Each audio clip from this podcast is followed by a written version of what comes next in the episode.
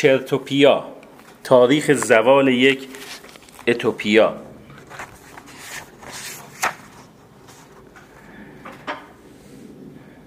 نوشته آیدین سیارسری، ویراستار محمد حسینی، مدیر هنری مجید عباسی. چاپ نشر چشمه، تهران. کتابی که در حال حاضر داریم می‌خونیم چاپ اول بهار هزار و سیصد و نود و هشت در تهران، نشر چشمه است. توضیحی که این کتاب یک کتاب طنز و یک تخیل طنزه و به هر حال به نظرم میاد که کتاب جالبیه. چرتوپیا در حقیقت، حالا یک توضیح مختصر اگر بخوام بدم، کشور فرضیه که توسط فیلسوفان ایجاد میشه برای اینکه اون عقایدی که حالا نه همه فیلسوفان، اون فلاسفه‌ای که حالا بهش اشاره شده در این کتاب با عقاید خاص خودشون میخوان یک کشور آرمانی رو در حقیقت تشکیل بدن.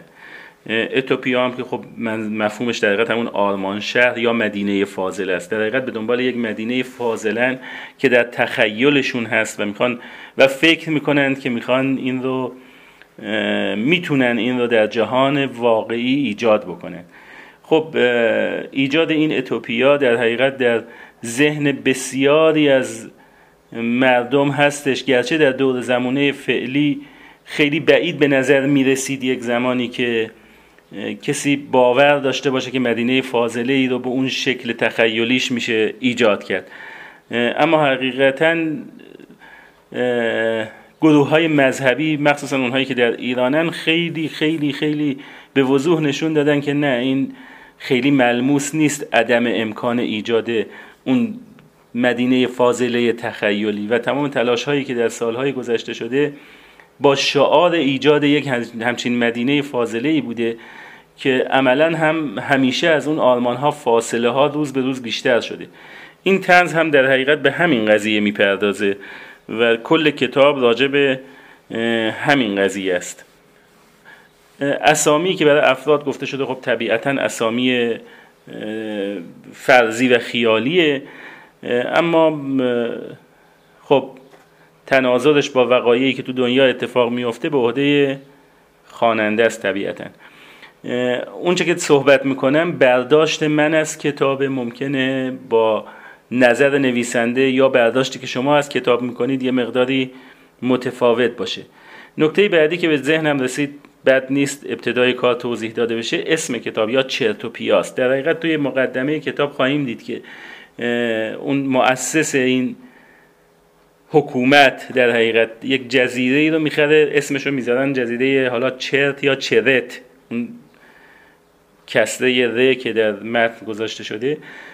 حالا این در حقیقت بعداً تبدیل میشه به چرتوپیا، در حقیقت اتوپیایی که در جزیره چرت قرار اتفاق بیفته یا چرت، که خب عملاً شاید شاید شاید نویسنده واقعا منظورش همین بوده که این تفکر یک تفکر حالا اصطلاحاً چرته، شاید هم واقعا همچین منظوری نداشته، ولی من به عنوان یک خواننده یک همچین تصوری از این، یک برداشت این جنینی ازش داشتم. شروع کنیم کتاب رو. درآمد. بعد از بحران اقتصادی یونان و آغاز تزلزل سیاسی این کشور در دو هزار و نه ما، یعنی جمعی از فیلسوفان، اشراف و نجیب زادگان یونانی که دل در گرو اندیشه های حضرت والا افلاطون کبیر داشتیم، به دولت وقت فشار آوردیم تا با تشکیل مدینه فاضله یا همون اتوپیا و اجرای قوانین افلاطونی از این بحران عبور کند. اما دولت در مقابل این دلسوزی ها در کمال ناسپاسی امتناع ورزید و به اتهام گروگانگیری دختر نخست وزیر و تیراندازی به کاخ ریاست جمهوری از کشور اخراجمان کرد. در واکنش به این بی احترامی آشکار، یکی از اعضا به نام گزل، گزلفنون با هزینه شخصی خود جزیره‌ای به نام کوکوس در استرالیا خرید و خود را بالاترین مقام علمی سیاسی مدینه فاضله، یعنی فیلسوف شاه، نامید.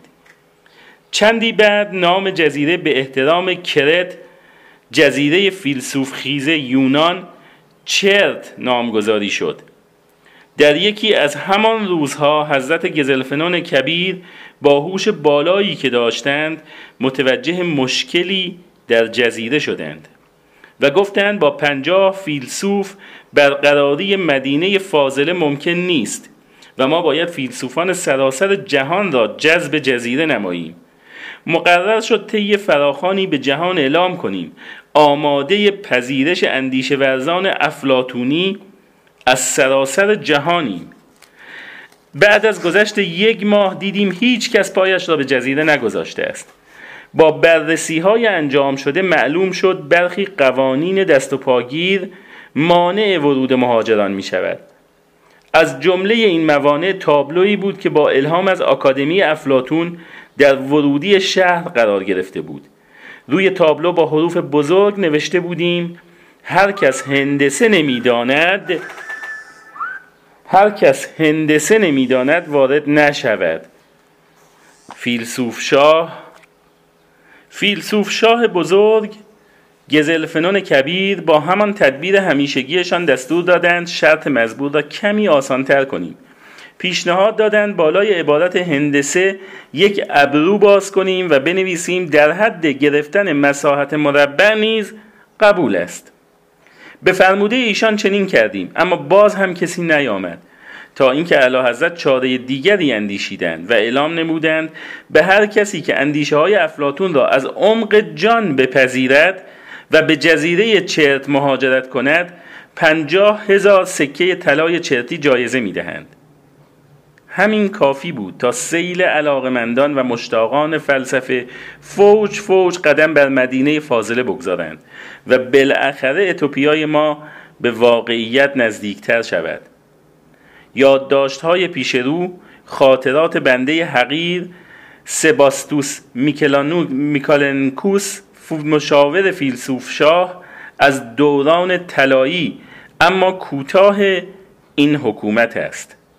این مکتوب متاسفانه بعد از سالها توسط برخی دشمنان مغرض و کمخرد به تاریخ زوال یک مدینه فاضله نیز معروف شده است.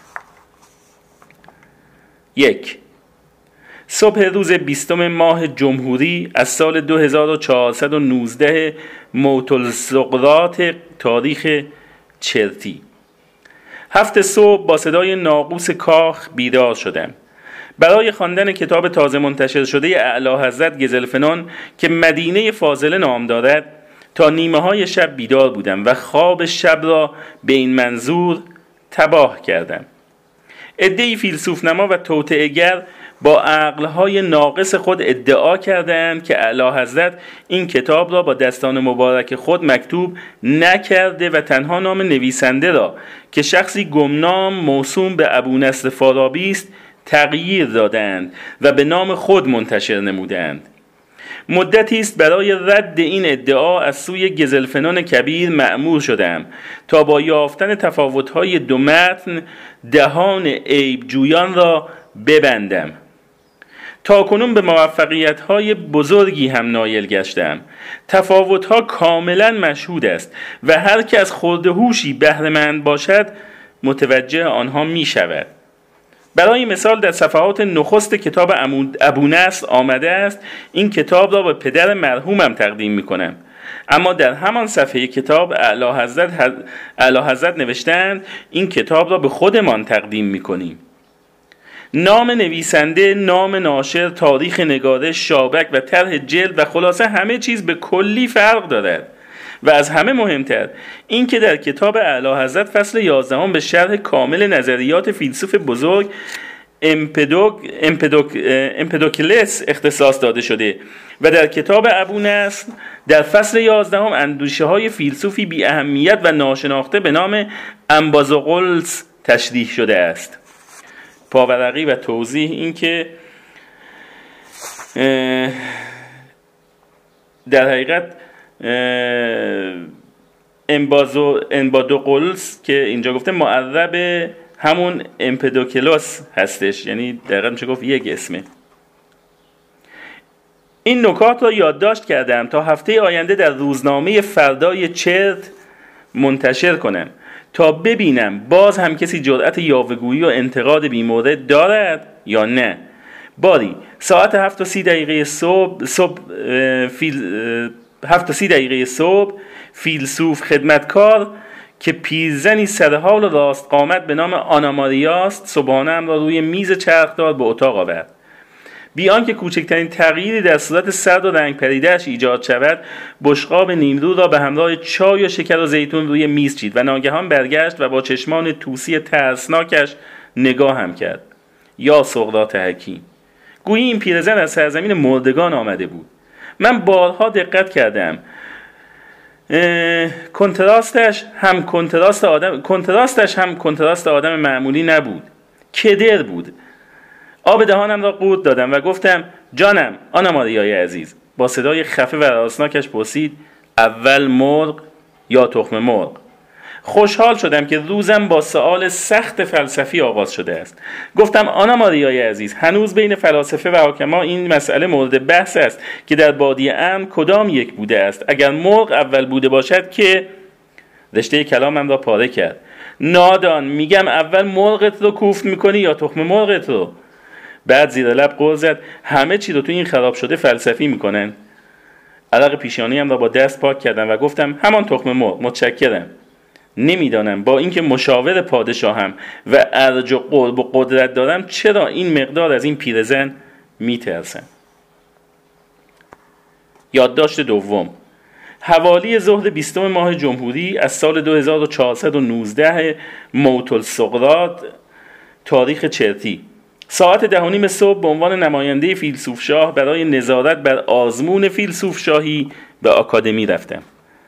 طبق نظریات سرور ما جناب افلاطون بایستی آن عده از کودکان را که توانایی و استعداد فیلسوف شاه شدن در ناصیه آنها پیداست شناسایی و از خانواده دور کرد و تحت تعلیم قرار داد تا بالاخره یکی از آنها بتواند در آینده وظیفه سنگین فیلسوف شاهی و اداره مملکت را به دوش بکشد.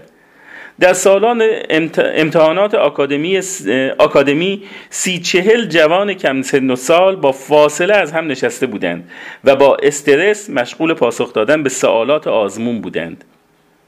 جناب آناکسی... آناکسیمنس رئیس آکادمی آمدند و احترام کردند و خوش آمد گفتند. با هم به اتاق ایشان رفتیم.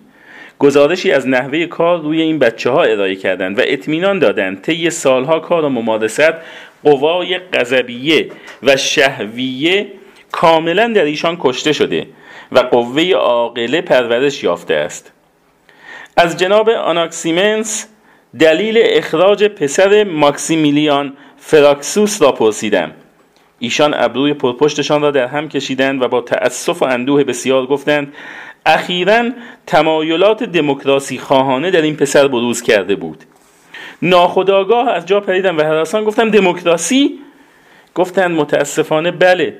یکی از دانش آموزان به نام آخیلس ارختئوس با چشمان خود دیده بود که آدریانوس پسر فراکسوس هنگام بازی فوتبال به بقیه گفته بود هر کس موافق است من کاپیتان شوم دستش را بیاورد بالا.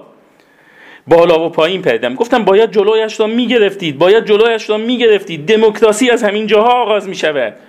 کمی هم پیازداغش را زیاد کردم و فریادی زدم و فریاد زدم آه ای آریستوکراسی مظلوم ما و هق هق گریستم و قطره اشکی سرازیر کردم. جناب آناکسیمنس اطمینان دادند که برخوردهای لازم با این پسر صورت گرفته و الان ده روز است در غار افلاطونی قل و زنجیر شده است و خیره به سایه‌های عالم مسل دارد به کارهای بدش فکر می‌کند. طی تفاهم نامه‌ای که به عنوان نماینده فیلسوف شاه به صورت فوری با آکادمی امضا کرده‌ام مقرر شد به جای رأی‌گیری و هر کس که موافق است دستش را بالا بیاورد از روش هر کی تک بیاورد استفاده شود. البته جناب آناکسیمنس پالامپولوم پیلیش را هم پیشنهاد داد که عرض کردم این روش شایسته آکادمی فلسفه نیست. ساعتها قعود کردیم و بحث نمودیم و بر سر هم کوفتیم تا اینکه بنده روشی فلسفی و غیر دموکراتیک را برای هر گونه امور انتخابی پیشنهاد دادم و آن این بود تز، آنتیتز، سنتز. هر کی میگه سنتز نیست، هفده، هجده، نوزده، بیست. آناکسیمنس بسیار از این پیشنهاد حکیمانه استقبال کرد. کمی خیالم آسوده شد. ظهر بیستم ماه جمهوری از سال دو هزار و چهارصد و نوزده موت سقراط تاریخ چرتی. برای نهار به کاخ برگشتم. گزلفنون کبیر پشت میز طویل اتاق صرف غذا نشسته و با دستان مبارکشان روی میز حکیمانه ضرب گرفته بودند. تنهایی ایشان شکوهی دارد که در کمتر فیلسوف بزرگی دیدم. همانند عقابی در کمین طعمه، در عین گرسنگی متفکر، عمیق و با نگاهی نافذ. جناب گزلفنون با همان کلام حکمت آموزشان نام سرآشپز را فریاد زدند و گفتند گازانکیس، گازانکیس، پس این نهار ما چه شد؟ فیلسوف سرآشپز فیلسوف سرآشپز گازانکیس به همراه خدمتکاران که ظرفهای غذا رو روی میز چرخدار حمل می‌کردند از راه رسید. گازانکیس تعظیم کرد و با کرشمه گفت اعلیحضرت، اعلیحضرت اگه گفتن نهار امروز چیه؟ گزلفنون کبیر تفکری کردند و گفتند خوراک استیک با سس قارچ. آشپز سرش را به نشانه نفی تکان داد. اعلیحضرت گفتند بیف استراگانوف، بیف استراگانوس با دورچین نخود فرنگی. گازانکیس تکانی به خودش داد و با ذوق گفت خیر اعلیحضرت، نهار امروز سالاد سزاره. گزلفنون کبیر دستان مبارک را روی پاها کوبیدند و فرمودند آخر سالاد سزار هم شد نهار. فیلسوف سرآشپز لبخند زد و گفت گوشت قرمز برای اعلیحضرت مناسب نیست، قوای شهویه‌شون رو بیدار میکنه. اعلیحضرت با تکدر خاطر فرمودند مگر تو نمیدانی که سزارها همه دستشان به خون فلاسفه آغشته بوده؟ چرا دائم خاطر ما را با این غذاهای ضد فلسفی مکدر میکنی؟ سپس به دوردست خیره شدند و با تحکمی خاص گفتند ما از امروز سالاد سزار را در سراسر سرزمین چرت ممنوع میکنیم. گازانکیس تعظیم کرد و گفت اعلیحضرت چی میل دارند؟ فقط رژیمی باشه. فردا ما باید به پزشک دربار استامینوفنوس پاسخگو باشیم. گزلفنون کبیر در عین پرهیزکاری فرمودند بله بله متوجهم. یک سیب زمینی پخته با سبزیجات آبپز و یک فلفل دلمه بیاور برایم. فیلسوف آشپز لبخند زد و دوباره تعظیم کرد. اعلیحضرت آرام اضافه کردند حالا که با آشپزخانه میروی یک دو سیخ راسته گوسفندی هم بزن تنگش، دستت درد نکنه. گازانکیس سر به نشانه تأسف تکان داد و همراه با خدمتکاران به آشپزخانه رفت. من و اعلیحضرت تنها شدیم. اعلیحضرت از وضعیت مملکت پرسیدند و گزارش خواستند. مشروح دیدار با آناکسیمنس و ماجرای پسر فراکسوس را توضیح دادم. بسیار متأسف شدند و گفتند سباستوس عزیز، از این جک و جانورهای صغیر چیزی در نمی آید. آکادمی هم آب در هاون می کوبد. فیلسوفشاه فیلسوفشاه بعدی باید زیر دستان ما بزرگ شود و کشورداری را از گزلفنون کبیر بیاموزد. عرض کردم البته همانطور که مستحضرید رتبه اول آزمون فیلسوفشاهی باید سالها زیر دست جناب عالی کارآموزی و تلمذ نماید. گزلفنون کبیر چهره در هم کشید و گفت نه، باید از کودکی زیر دست ما باشد. جسارت کردم و گفتم البته دربار هم در آکادمی نماینده دارد و از همان ده سالگی روی اینها نظارت میکند. اعلیحضرت چهرهشان را بیشتر در هم کشیدند و فرمودند خیر، زودتر از همان زمان که نطفهشان بسته می شود بنده شخصا باید نظارت داشته باشم. چیزی نگفتم. اعلیحضرت پریشان شدند و فریاد زدند اصلا خود ما باید پدرش باشیم. از یک فیلسوف شاه کامل چیزی جز این هم انتظار نمی رفت. اعلیحضرت به همه ما نگاهی پدرانه داشتند و اصرار داشتند همچون پدر بر اعمال ما نظارت کنند و فیلسوف شاه آینده را هم تحت نظارت و حمایت کامل خودشان تعلیم و تربیت کنند. در دلم به احساس مسئولیت پذیریشان آفرین گفتم و نخود فرنگی در دهان گذاشتم. بیستم ماه جمهوری، همان شب. امشب کار خاصی ندارم. اعلیحضرت هم از خدمت مرخصم کرده و ماندم چه بکنم.